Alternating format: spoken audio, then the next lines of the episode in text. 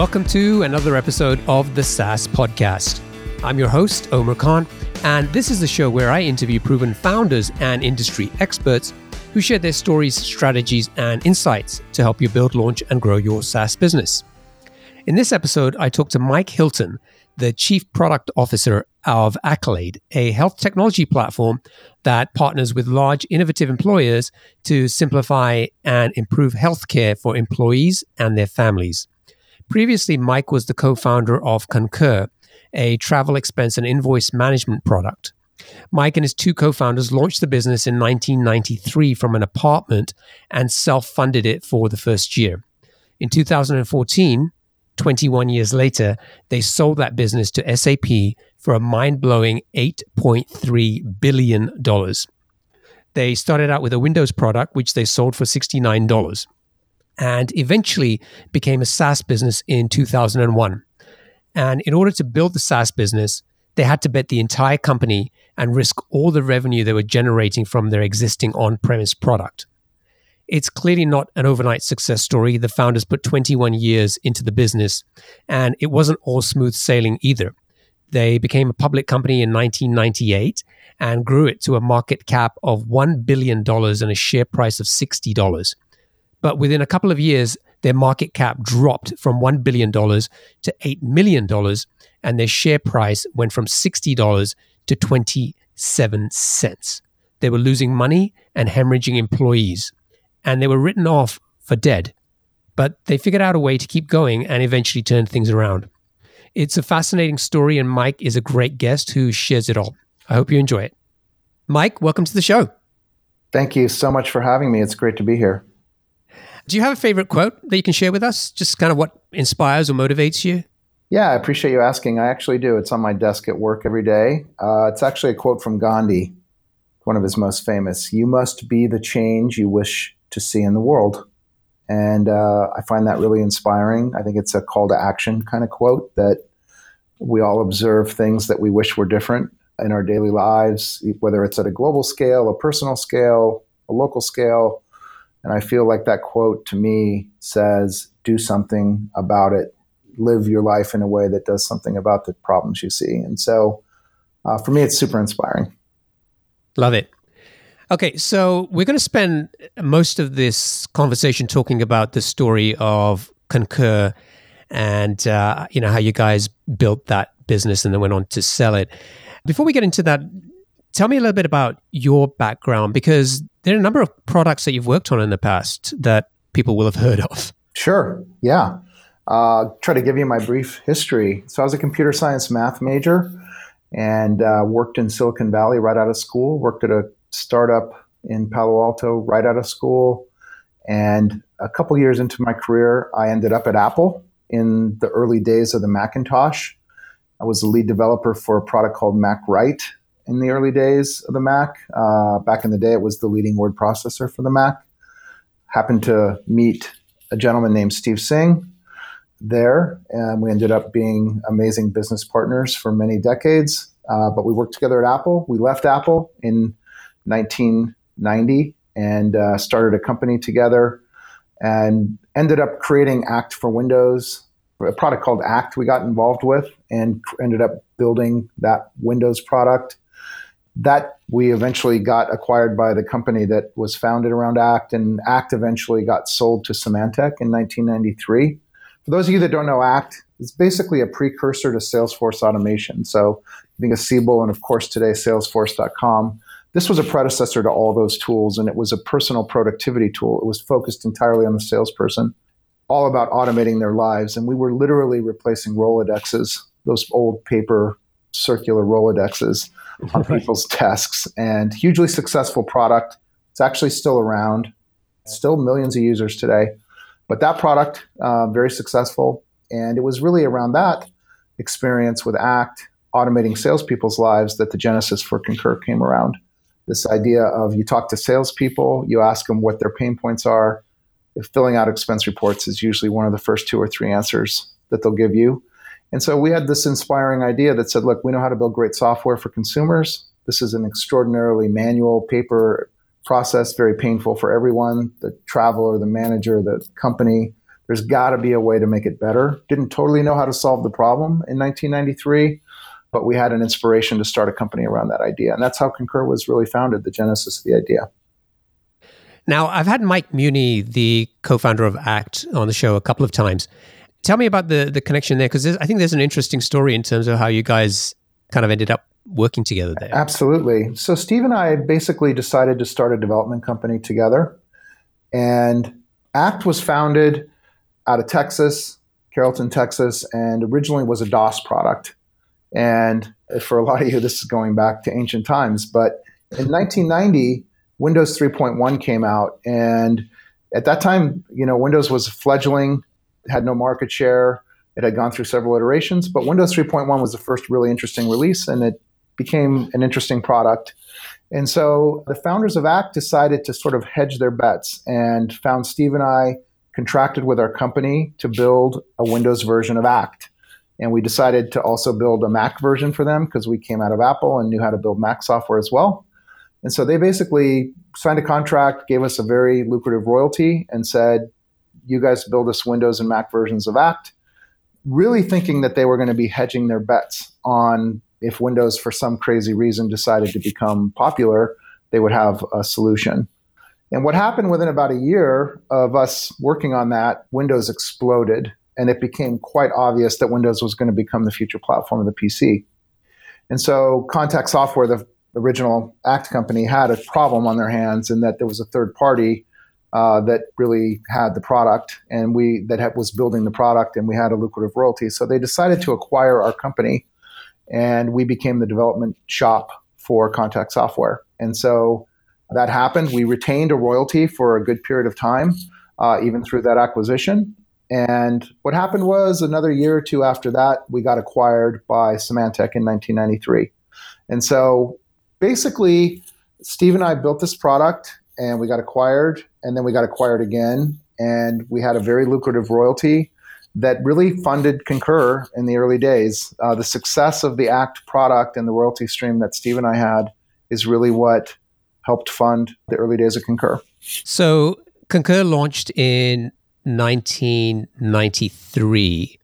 And from what I understand about the story, you guys started out in an apartment. That's correct. So this is where Steve's brother Raj, Raj Singh, enters the picture. Raj was just graduating from college. He was he was very early in his career. When we started Concur, Raj was 25 and I was 29. And the story goes that Raj had graduated, had got accepted to law school, and was going to become a lawyer. And Steve convinced him to come out to the Bay Area for the summer and help him and I help work on a business plan for what became Concur. And so Raj came out for the summer before law school. Uh, we would meet over Steve's coffee or uh, kitchen table every week and uh, work on a business plan, a prototype. And Raj kind of got the bug he got the startup, the founder, the entrepreneur bug during that time. And by the end of the summer, we had convinced Raj to start the company with us. And true story, one night in a bar, Steve and I were talking, and we basically came to an agreement that said we needed to protect our royalty stream at Symantec. Steve had been given an opportunity to become a GM at Symantec and run the ACT division. We had a couple more years of royalties coming to us, and we basically agreed on a plan that said Steve was going to stay at Symantec, run the ACT business. I would go up to Seattle with his brother and start Concur and run the company.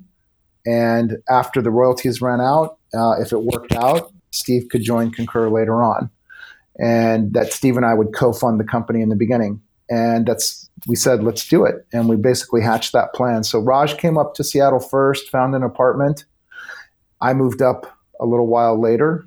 And uh, we basically, it's one of those stories that's true. We really founded the company in an apartment and worked out of the apartment for the first four or five months and really got it off the ground. And you guys self funded the business, I think, for like you said, the first 12 months, right? Basically, Steve and I co funded it. Steve was the chairman, I was the CEO, and uh, we put equal amounts of money in and got basically a product built got up to about 10 or 15 employees and built a version 1.0 product, which was hard to believe a Windows shrink wrapped software product. that we sold in, you know, Egghead software for people who remember that for $69 and we sold it directly to business travelers and we basically self-funded all the way up to the launch and then raised a series A round in 1994. So your target market at the time, like who was it? Because it, it wasn't corporate customers at that point, right? It wasn't. It's one of the real themes of Concur over its 21 year life uh, prior to getting acquired is that we we always had sort of the same core mission. Expense reporting sucks. Let's make it better. We never really changed, even all even today. Even today, as Concur is an enormous part of SAP, and its mission is still kind of that. Expense reporting is an enormously challenging thing for everyone. There's a way to make it better. The thing that really constantly changed at Concur over its whole history was the way in which we solved the problem. We were very aggressive in listening to what was evolving, whether it was business models, technology, both, and constantly recreating the solution to the problem. We started out as Windows shrink wrap software. We evolved to client server. Remember, this is 93, 94. This is pre internet. We had a client server product for a while. Then the internet came along. We had a browser based product where users would be in a browser, but it was running on servers hosted by the company, what was called intranet software. And then we were really true cloud pioneers. We ended up being a cloud company, made a huge bet on that, and you know then embraced mobile and all the modern technologies over time. Radical, radical technology and business model transformations over and over again over Concur's history but always solving the same problem. So I know it's a long time ago, but once you built this product, the, the initial kind of Windows shrink wrap product that you were selling for 69 bucks, how did you go about getting your first 10, 20 customers? It's a great story. So we had a head of marketing who was out getting us interviews, and we ended up securing an interview with Walt Mossberg and all of you know who Walt Mossberg is today, certainly. But even back then, he was world renowned as a technology journalist. You know, a front page column every week, and in the business section of the Wall Street Journal. And I got to sit down with him and give him a demo of our product prior to us being finished with it. He was intrigued enough at the idea of what we were doing that he agreed to an interview. And I was so nervous. I was a 30 year old kid. and one of the things that we did that was really innovative, because we were solving, we were inserting a, a Windows product into a paper process. And one of the interesting things we did is we would ask you to send us we literally you would send us a faxed copy of your company's expense report form and we had this technology where you could fill out your expense report sort of in a quicken like interface sort of a checkbook style interface and it would be really easy to fill out your expense report but then when you went to print it, it would print out on a form that looked exactly like your company's form. So we found a way to insert ourselves into the company's process, but automating the process for the consumer. And one of the great things about demoing to a journalist would be we would get their company's expense report form ahead of time and sort of do all the translation. And then at the you'd be giving this demo, and at the end you would hit print preview, and you would see this form that they dealt with every day, and they would go, "Oh my God, this is amazing!" And it was always the winner in, in a journalist interview. So I'm with Walt Mossberg. I'm going through my demo, and he's just stoic. He's dead silent. And I get to this print preview part, and it's always the winner in the in the interviews. And I bring it up, and I'm looking at his face, and he's completely stoic, and he's not even flinching. And I'm like, oh my god, I've totally failed. I've bombed with my best opportunity. and he just sits there staring at me, and I'm just completely filled with dread. And literally, the first words out of his mouth after about 10 seconds of silence are, You guys are so effing smart. He didn't say effing, but he, and he repeated that like four times. You guys are so effing smart. it was just like, Oh my God. And he wow. basically agreed to help us launch the product. He said, I'm going to write an article. I'm going to help you launch the product. I want to be a beta tester. If you guys screw it up, I won't do it. But if it, the product works, I want to help you launch your company. So wow. it was amazing. And we had issues with the product and there were rocky moments with them for the next month or two. And then we had this really dramatic moment where we didn't know what he was going to write. And we waited until the article came out. Turned out to be a fantastic article. There we were on the cover of the Wall Street Journal business section uh, the day we launched. We sold 2,000 copies within two days. And we had a pretty amazing launch to our company by having Walt Mossberg write an article about us. What a great story. Yeah. I had no idea about that. Awesome.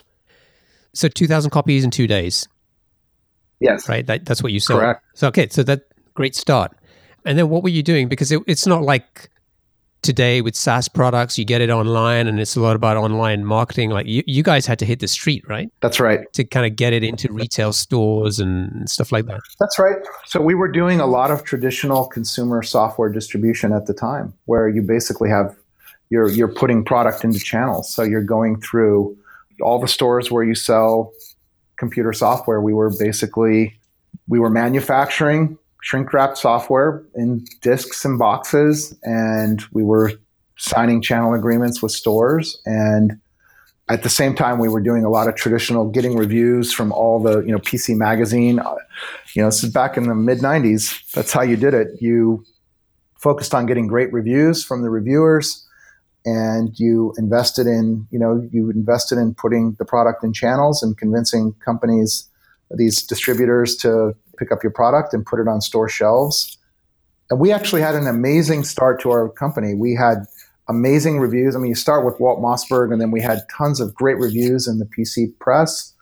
And we were really selling the product. You would walk into Egghead Software, and there was our product, and it was selling. And so we were getting great press. We were spending some money on marketing. We marketed to travelers. So we were in airline magazines. We took out full page ads in like the American Airlines Backseat Magazine. This is pre Wi Fi and in flight entertainment, so you didn't have anything to do on your flight. People actually browse through those things all the time, and those things worked. We had great success selling in the early days to consumers. But the interesting thing is, we realized within a year of launching our product that the real opportunity was not selling to consumers and it was going to be selling to corporations. The first really massive shift we made in our business was to basically say we need to become a B2B business and not a B2C business, and made a decision to do that really about a year after we launched our product. What was the product called at the time? Because it, it, wasn't called Concur. It was right? not. Uh, the company at the time was called Portable Software, and the product was called QuickXpense. With an, it was no E, just an X. QuickXpense. Got it. So, just by the shrink wrap Windows product and the great start you got with uh, the review from Walt and uh, kind of his support and kind of launching, you kind of just basically were doing that, and and that was the path to the first what one or two million dollars for that business. Correct. And so it was around that time that you you decided that you were going to focus on becoming a B two B business, or what drove that decision? I mean, was did you see like sales slowing down, or what were you seeing that that kind of told you that we need to change direction of the I think we had some data points. We were starting to garner some corporate interest. It was a pretty viral product. You would get into a company and then a whole group would start using it and it would start filtering up. And in certain companies, we were starting to get interest like, could we use this for all of our employees? And have you guys thought about automating the back end of this, the workflow approvals, and could you integrate all this data you're gathering into financials? So we started seeing an opportunity there from interest. But we also played this out. We knew that we had found, we had touched a nerve of a pain point with the consumer.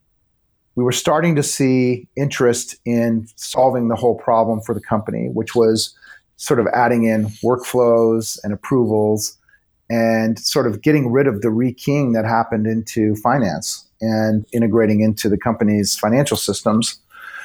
Steve and I wanted to build a long term, great business. And we knew that the real opportunity here over time was going to be solving the problem from end to end. So we made a pretty courageous decision at the time because we could have kept going, probably had an okay outcome, and been on our way. But we realized there was a much bigger business here, much, much bigger opportunity if we could solve the whole problem and sell that whole problem solution to corporations. So the kind of first iteration of the product was sort of a client server type product when you move That's into right. B2B space. Can you just explain like like how that product changed in terms of a client server model? It's comical to think about a little bit in 2018, but you have to go back to 1994, 95 and think about the state of the world. There was no internet. There was no internet. There was barely email. There were two email standards, Microsoft Mail and a product called CC Mail from Lotus. I used to use CC Mail, and I remember the first time someone showed that to me, I was like, "Yeah, it was DOS." Yeah, primarily, CC Mail was really the dominant DOS mail product, and then had a Windows product, and then Microsoft Mail was kind of the Windows product. Very primitive client server mail solutions that were fledgling. Not everyone had those. They were kind of adopted by that point. But those were the two standards, really. The only two real email packages around. Email was one of the few connected solutions that was used by every employee in a company. There were very few enterprise work tools in the workplace. PCs were not super connected. That you might have a network file sharing, but we had this really interesting idea, which was we're going to leverage this Windows product we created, and that's going to be the client. We would build some server software, and then we would sit on top of email as an ability to sort of automate workflow. And so that was the idea we had originally for our product. It was quite clunky and cumbersome. Those mail products had some APIs, really primitive APIs that would allow you to sort of automatically create emails. And so we basically had this product where we leveraged the Windows product we had built, and you could now submit your expense report to your manager instead of printing it out. You could hit submit. You would identify your manager in the email directory. You would hit submit, and we would automatically create an email that would go to your manager the manager would see an email with an attachment. They would double click the attachment. It would launch their version of our Windows product. They would see their employee's expense report and they could review and approve it. And when they approved it, again, it created another email that went to finance. Finance would open this back office tool that was that we created, sort of a processing tool that would basically open that expense report up in that tool and then from that tool, we would integrate into the financials. So we actually automated the workflow, created integration into financials, and we, it was very crude. And we actually had some success selling that product to some large companies and got pretty some decent adoption of that product. It was somewhat clunky. It was the kind of the best you could do at that point in time. Yeah, I mean, it sounds crazy now when you think about Absolutely. it, but the fact that you were fitting into your customers' workflow and and trying to get to them to a point where they didn't have to print the expense report was actually probably quite a major breakthrough. It really was at that time. Yeah. So you went on, and then the next sort of iteration of the product happened. Uh, what a couple of years later, when you yeah. sort of then decided that kind of the intranet model was what you were going to go after exactly. next. It's pretty quickly that you know Netscape came on the scene and browsers hit the world. And I immediately saw that this is going to change everything for us. And even in the really early days of the internet, the browser was such a powerful tool because you could basically have this tool on your desktop where you didn't have to install any software, but you could have some capability. And, you know, in the early days of the internet, no one was thinking about the internet as a business productivity tool, really you know, all the early usage of the internet was for browsing content and all consumer oriented. You think of you know, all the early things that you used the, the internet for were consumer things. And but we saw this potential of God, we could eliminate all of this crazy workflow stuff that we had had to do, and you could just run our product through a browser interface. And so our first iteration, where we leveraged sort of the internet technologies was to still have a server sitting inside the company, but instead of connecting it to this email stuff, we had a web server and we connected it into a browser interface. And so now you could just log in through a browser, fill out your expense report through a browser, and the workflow was happening over an internet connection, even though everything was happening within the company's firewall. And it was a huge evolution because you didn't have to roll out Windows software to desktops, which is incredibly painful. And that product really is what turned the corner for our success. And we launched a 100,000 person customer uh, with that product, and they went live in one day from zero to 100,000, and it was wildly successful. We made it work, and we proved that you could launch at scale really easily and automate the process And that was a huge turning point for our company uh, in terms of really starting to turn on the hyper growth. And once we could prove that we could automate large numbers of people relatively easily, there was a proven ROI. You know, the manual cost to fill out to, to process an expense report was 30 to 40 bucks, and we were driving that down into the low single digits. There's massive processing cost savings, massive pain savings, and that's when the company really started to take off. We kind of solved the scale problem for how do you get this in the hands because you know you're you're automating huge swaths of your employees with expense reporting. Kind of solve that, getting it out to everyone quickly and easily, and automating the workflow easily. The internet, the browser really solved that for us. Yeah, I mean, I remember the days of being in an enterprise, and you know, I, I spent many years kind of in the enterprise environment at Disney, and um, it was a real pain to kind of manage thousands of clients run you know and having installed software on there and it's not just the deployment but continuous updates and etc oh my god this brings back memories. But you went from you know 2 million dollar business and in a matter of a few years and going to this sort of intranet model you were doing what 25 30 million dollars? Yeah somewhere like that around this time. Absolutely. That in itself was kind of like a huge growth and you kind of continued to build up this business and and then eventually I think it was around 2001 that you decided to become kind of a full-blown SaaS business.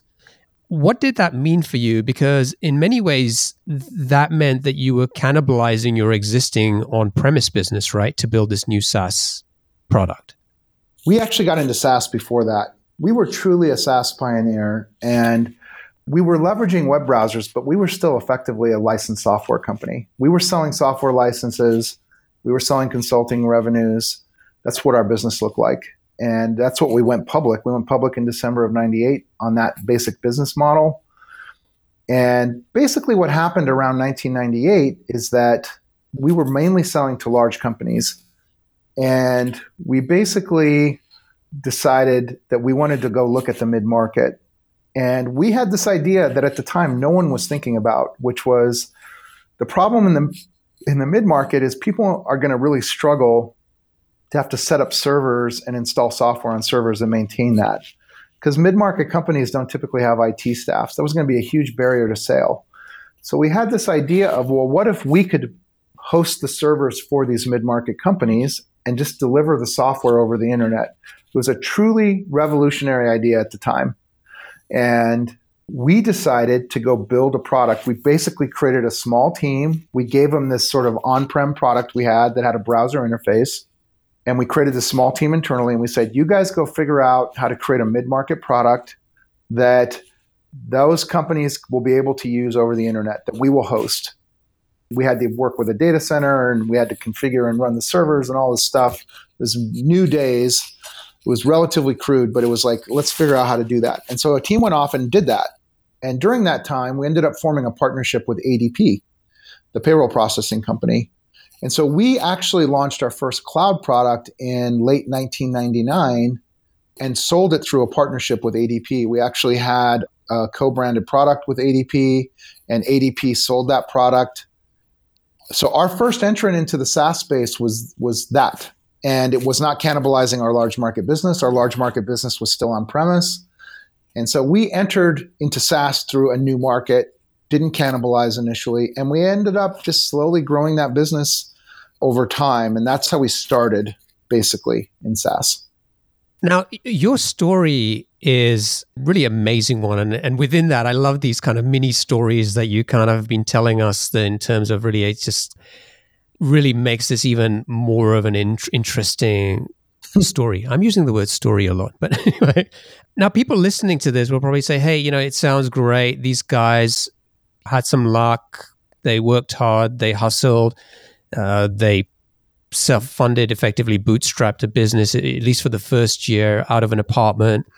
And 21 years later, they went on and, you know, had this mind blowing 8.3 billion dollar exit and we've been talking about a lot of the the kind of the process that you guys went through and the iterations of the product and and how you kind of went from one stage to the next and had that breakthrough after breakthrough but it wasn't always smooth sailing and it wasn't as easy as people may be thinking.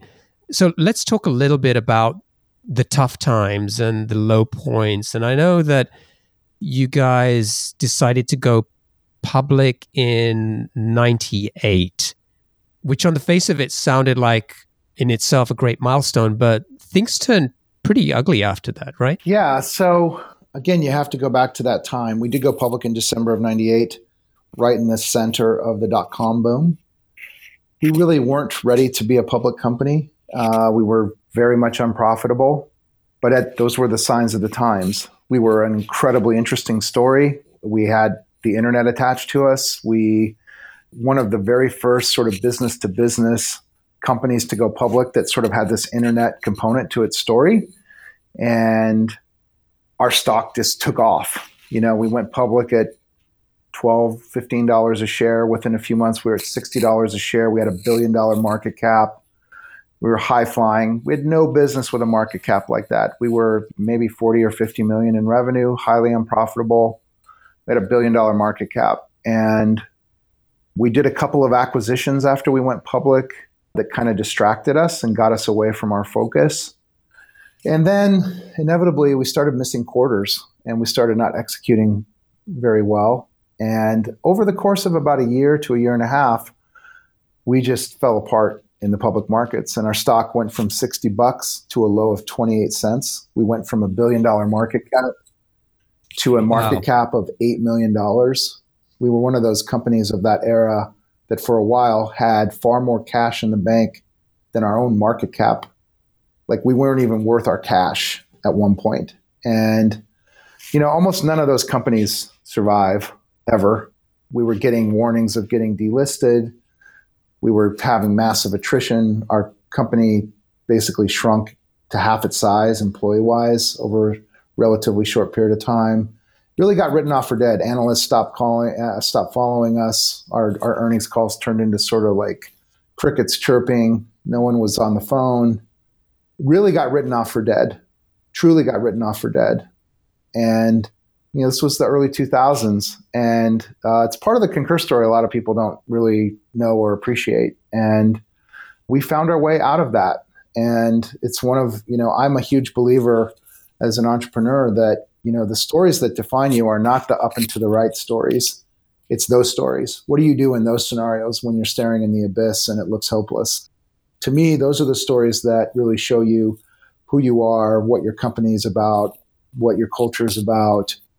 Those are the stories that define you, not the good times. So, what did you guys do? We were very fortunate. We had a core group of employees that really believed in the company, believed in the leadership, believed that there was still a company there. You know, we still had an amazing set of customers. If we could just get back to what had made us great, that there was a really fantastic business there and we just needed to get really focused and we became completely obsessed with becoming a profitable company. We knew that that was objective number one two three four and five is if we couldn't become profitable it wasn't going to matter. We were in no state to raise money. We had to figure out a way to become a profitable business. And so we became utterly obsessed with that. We made some very important cultural decisions in our business at that time that I think defined the company from there on out. One of them was we decided to just tell our employees the truth. We had these amazing employees that stuck with it. And we made a very conscious decision to say, we're going to just tell our employees the truth. We're going to tell them exactly where we are. And a really good example of that is we started inviting the entire company to listen to our earnings calls and we would sit around with our employees after the earnings calls and basically have a q&a session and basically say you can ask us anything you want. We'll answer every question. You know it's kind of an unusual thing but you know here's a company that's written off for dead. Is this company going to survive or not? We decided you're going to hear exactly what we're telling investors. You're going to hear the same thing. Some of it might not make sense to you but ask us any question you want and we'll be as honest as we possibly can and ironically, that was a tradition that ended up staying with the company even through all the good times after that. Once the company turned it around, it was one of those cultural traditions where people loved that transparency and honesty, and it became a point of sort of the culture from there on out. And it engendered trust, and which was one of the most important things we needed at that time to survive. And how long did it take you guys to to turn a profit? Yeah, so we we were doing multiple very bold things at once. We were becoming profitable, and it was really around that time that we made a really fateful decision, which was we bet the entire company on a SaaS model. No one even knew what to call it at that point. But we were at a point where we had this fledgling mid market business that was all SaaS based, and we could start to see the power of that before anyone else. So it was like you could start to see, like, wow, this is a really different way to think about a business model around software. And we were having success there. We, we, were, we were proving to ourselves that it was possible to do it, that it was super compelling, and it was a very different kind of model, and that we were going to have to remake our DNA as a company. And we had started experimenting with a SaaS model in the large market, and we were having some success there. And so we made this radical decision, which said we're going to become a SaaS only company. At a time when all almost all of our customers were not SaaS customers, they were on premise customers. And we went to them all and basically said, look, we're going to give you this really long sunset window several years, but at some point you're going to have to come with us to the SaaS world. Fairly crazy strategy. And with the risk of our customers going, I'm not coming with you and I'm going to go to somebody else. And we really thought it through and made that bold bet, started orienting our product efforts towards really becoming SaaS only. And we made it through that conversion loop. We kept virtually all of our customers we had very little attrition through that time. We got them all off of their on-premise product onto cloud product, and by you know kind of the mid to late 2000s, by of 2007, 2008, we had all but eliminated that license revenue and that business model, and we were this very high growth SaaS company that had kind of dialed in a business model that really worked and scaled. The mid market had ex- really started taking off by that time. And we had completely transformed ourselves and we're a really different company. You know, it, it doesn't sound like such a big deal now, but back in those days, going to an enterprise customer and saying, we're moving to this model where instead of you having a server on your premises with your data, we're going to move that to a server somewhere else that we're hosting and we're going to look after all your data. That wasn't an easy decision for, for people to make. It was insane, Omer. It was it was crazy. I mean, you can imagine we're walking into Fortune 10 companies. They didn't even know what we were talking about a lot of the times. Their IT folks would look at us like we were crazy because it was a new concept, you know. And you had emerging companies like Salesforce that were really starting to gain traction but those, you know, most of the early SaaS companies that were pure SaaS from the beginning, like Salesforce, really started in the mid market and worked up over time. You know, most of our customers at that time were large customers, and they were, you know, you can imagine what those conversations were like. And in the early days of SaaS, there were massive concerns about security and privacy and scalability, right? CIOs would look at you and go, there's no way you can run an infrastructure like this better than I can.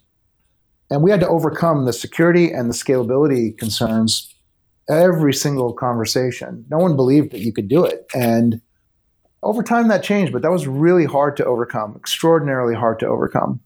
You know, we were educating people on what SaaS was as much as we were trying to convince them to make this move.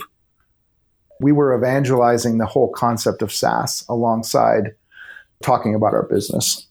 When you said everyone left you for dead, when you were losing employees, people thought this is a sinking ship, time to move on, where you know the market was kind of looking at you as pretty much near death. What was going through your head and and how did you get your mindset in the right place to then take on this next challenge and and figure out how to turn things around? I think it's one of those traits that entrepreneurs have if you're going to be successful, which is you have to almost have an irrational belief in what you're doing. You know, when I think back to those times and my state of mind and the most unimaginable trying of times, you're staring, no one believes you're going to make it. You're looking at statistics, you know, less than 1% of companies that get to this point ever survive. There's no rational mind that's going to look at all the data points you have and go, oh, there's absolutely a business here and we're absolutely going to make it. And I think that's part of the entrepreneur mindset. I, right. And, you know, the three of us who started the whole thing, I think we just knew that there was something that was still there. And I will tell you, I was particularly one of my biggest inspirations during that time was were the amazing people that I got to work with that really believed. One of the things that carried me through those days was getting to work alongside a group of people that really truly believed uh, that believed with you.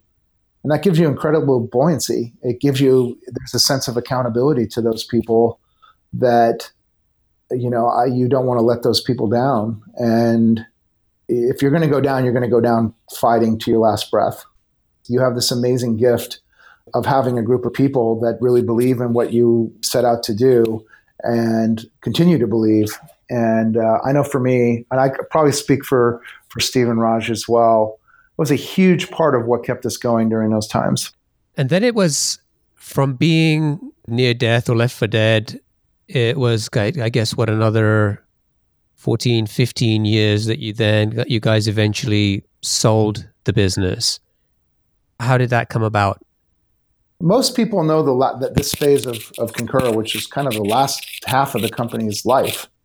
And if you just step back, one, one of the most fascinating things about Concur is that it's one of the only companies that actually had a scaled up on premise software license business we were a $50 million a year software license business in 2001 with virtually zero SaaS revenue. And by the time we sold the company, we were a billion dollar pure SaaS company with zero of that legacy business. That business went from about 50 million to zero. And starting in the early 2000s, we went from zero to a billion in SaaS revenue. We completely changed our business model.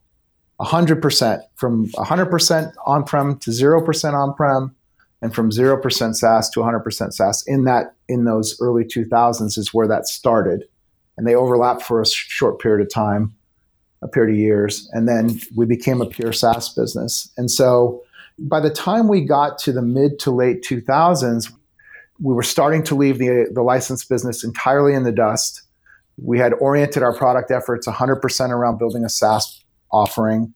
We were selling only a SaaS offering. And we had started dialing in the business model. And we were starting to dial in the mid market business model. And by the time we got to the late 2000s, that's when the company really had become a rocket ship growth company. We were growing 25% plus a year. We were profitable. Wall Street loved our model. We had high growth plus high margins, which was an unusual thing for a SaaS company, still is and we had just kind of dialed it in and uh, we became started really growing internationally and we experienced a very long run of you know 20% plus growth a good decade plus of that kind of growth rate profitably before we sold when you kind of hear stories like this it's kind of easy to think it was like an overnight success but from talking to you and, and this conversation, it was kind of, you know, overnight, you know, 21 years in the making. And it required you guys to keep evolving and making some big bets on what you were going to do next with the product every few years. And you faced some really tough times, which could have easily killed the business. But you guys decided to keep going and and eventually you had a successful exit. I appreciate you kind of sharing that with us and and as you said it's not in, not necessarily about the highs but also talking about the tough times and the lows that really help us to understand really what happened and and to get to know the founders better in terms of what it was that they were able to do to get that kind of breakthrough in their business. So I appreciate you you kind of sharing that with us. One thing I'm curious about is like, how much did you walk away with from the exit? I, don't want to talk about that necessarily. um, I have no complaints. You know, I'm very fortunate post my concur life. I got to choose what to do next. And, you know, I decided to go do it again with one of the other founders. Uh, Raj and I decided, along with uh, some other folks from Concur, a few others, Rob Kavanaugh, notably, who ran a lot of uh, sort of the sales and marketing at Concur at the end. Someone we've also worked with for 20 years. We decided to go do it again. Crazy enough. I mean, we did it for 21 years and actually decided to do another thing together again, and that's why we're all here at Accolade. So I, I, I I'm very fortunate in that I'm getting to continue to work with people I love working with, and the financial success of Concur for me it created an opportunity to go do something next that I was particularly passionate about. And uh, I feel very fortunate about that. So, what's kind of the deal with Accolade? Like, do, do you guys have a stake in the business there? Uh, we have personally invested in it as y- yes, correct. Got it. Okay. And so, what's the big vision? What's next for you with Accolade? So, Accolade uh, has a really bold mission. And so, the company has been around for a while. We uh, we joined a company that uh, has an amazing set of founders and, and had a great business before we got here. But Accolade's trying to change the healthcare experience for the US consumer. That's really the mission. Uh, we're very focused on selling to corporations, uh, what's called self insured employers. You know, most corporations, even down into the mid market now, choose to be self insured, meaning they'll use an insurance carrier to sort of do the administrative tasks process claims and have you know leverage the provider network and the provider agreements that they have but choose to, to uh, basically take the risk on themselves for the most part and pay the costs directly. They become what's called the payer in healthcare. And so we sell to those corporations but we have a service that's really focused on the consumer. So the employees of that company and their families and uh, we have what's called an advocacy service that's really focused on basically trying to make all the benefits and all of your healthcare just easier to understand, to navigate, and to, to use. The basic premise of the company is that healthcare is so insanely confusing and hard to use. It's really hard for consumers to know what the right thing to do is for themselves. And so we have a business that's a combination of human touch. So we have uh, very much a human component to our business. We have uh, a role that's called a health assistant, and that's someone that you can call anytime, you can message anytime that's going to help you from the basics of healthcare, like I need a new ID card, I need to understand what my benefit is, I need help finding a doctor, I got a bill I don't understand. We'll help you navigate those things. All the way through to when you start using healthcare, all the way to complex care situations. I have a chronic condition. I live with diabetes. I have cancer. I'm pregnant. We have a large staff of clinicians, of nurses that can help coordinate all your care for you. We'll help you prepare for provider visits, we'll follow up, we'll basically stay with you through the journey. And so the basic idea of Accolade is that the value we're providing, we get super high engagement from consumers. Consumers love the quality of service you get because the bar's so low in healthcare, and we do a delightful job helping you navigate through healthcare. We get super high engagement and satisfaction. We're actually improving the health outcomes of the populations we serve. And what pays for Accolade is the fact it turns out when you do the right thing for the consumer and help them get the right care the first time and avoid all the costly mistakes and help them get educated and solve their problems for them, it turns out that you end up spending a lot less money on healthcare. So we're actually saving meaningful amounts of money on healthcare costs for the employer. Uh, it's a basic model. So we're serving well over a million people today. Company is almost 10 years old. Uh, we've been here coming up on almost three years.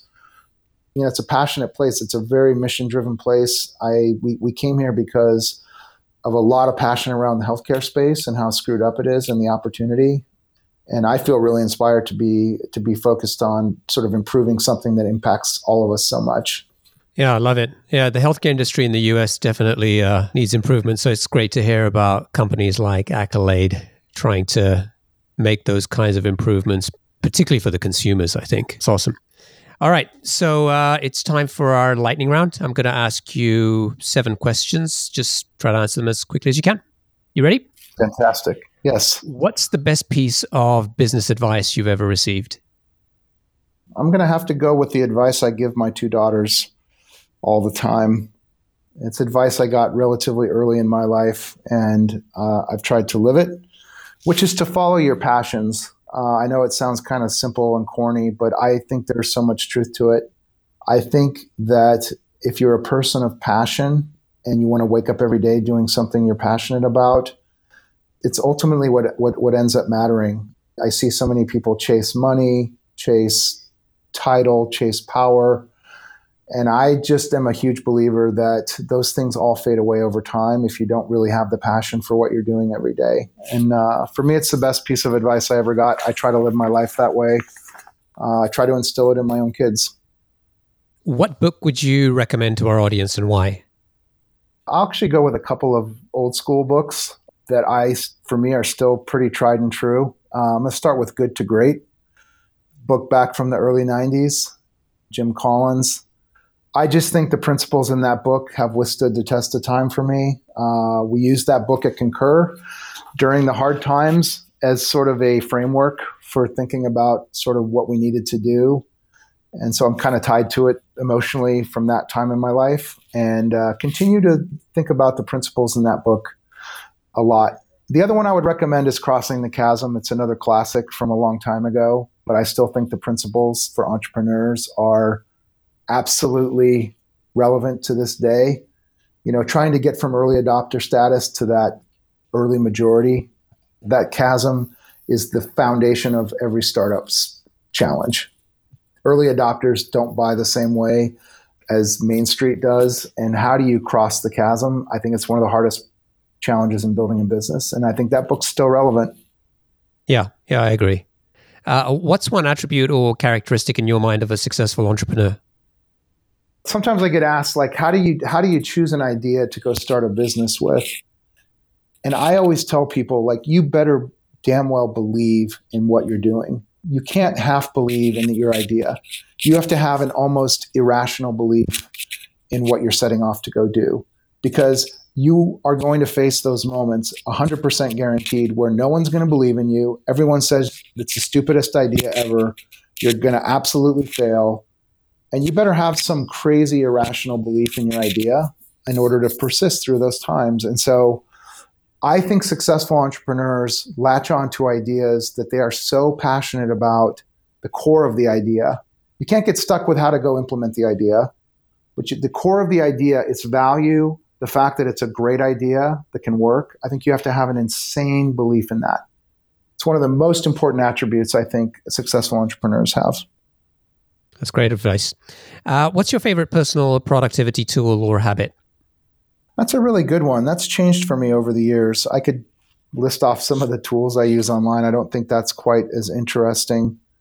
I actually find as I've gotten older, one of my best habits is actually the things that I do to decompress and segmenting my life in a way where I make time to have time away from my phone time away from my computer, and time where I can really clear my mind mentally. I, I think burnout is actually a bigger problem now than it even was 10 or 20 years ago for entrepreneurs. And I think it's easy in the world we live in today, especially with phones, is just to have it be all consuming. You go to sleep, you wake up, and there's it's nonstop 24 7. And it's one of the harder arts to master, particularly for super high performing individuals is to avoid tipping over into sort of that black hole of never getting away from the work. And I find that I make time in my days and my weeks scheduling vacations. So simple things like that. A lot of people struggle with with really executing on those kinds of things. I really try to have those periods of time where I am completely away from uh, the work part. And I find for me that actually makes me massively more productive when I am at work. What's a new or crazy business idea you'd love to pursue if you had the extra time? I'll tell you an answer I haven't told too many people outside of my corner circle. I had a crazy idea many years ago. I, I'll tell you a quick story. I was an early Tesla customer. I own one of the very first Teslas produced, one of the first couple hundred off the assembly line. And I waited, I, I put my money in two years before they started getting manufactured, the Model S's. And I had never seen the car when I put my down payment down. And I was a huge believer in that idea very early on. And out of that, I developed this passionate idea that I pursued on the side, not seriously ever, about wanting to do something in the long haul trucking space. And the idea of a Class 8 semi being pure electric and sort of transforming that industry, I actually thought for a while about wanting to pursue that seriously and start a business, maybe even, or do something in that space. The idea of an electric semi truck, basically. And I did tons of research. I did lots of math. I did constant research on is anybody doing this? And several years went by where no one was pursuing it. And it was one of those ideas that I just never had the time to really take it beyond a fascination stage and a research stage. I was still a concur. I was still committed to, to, to other things that just prevented it from going anywhere.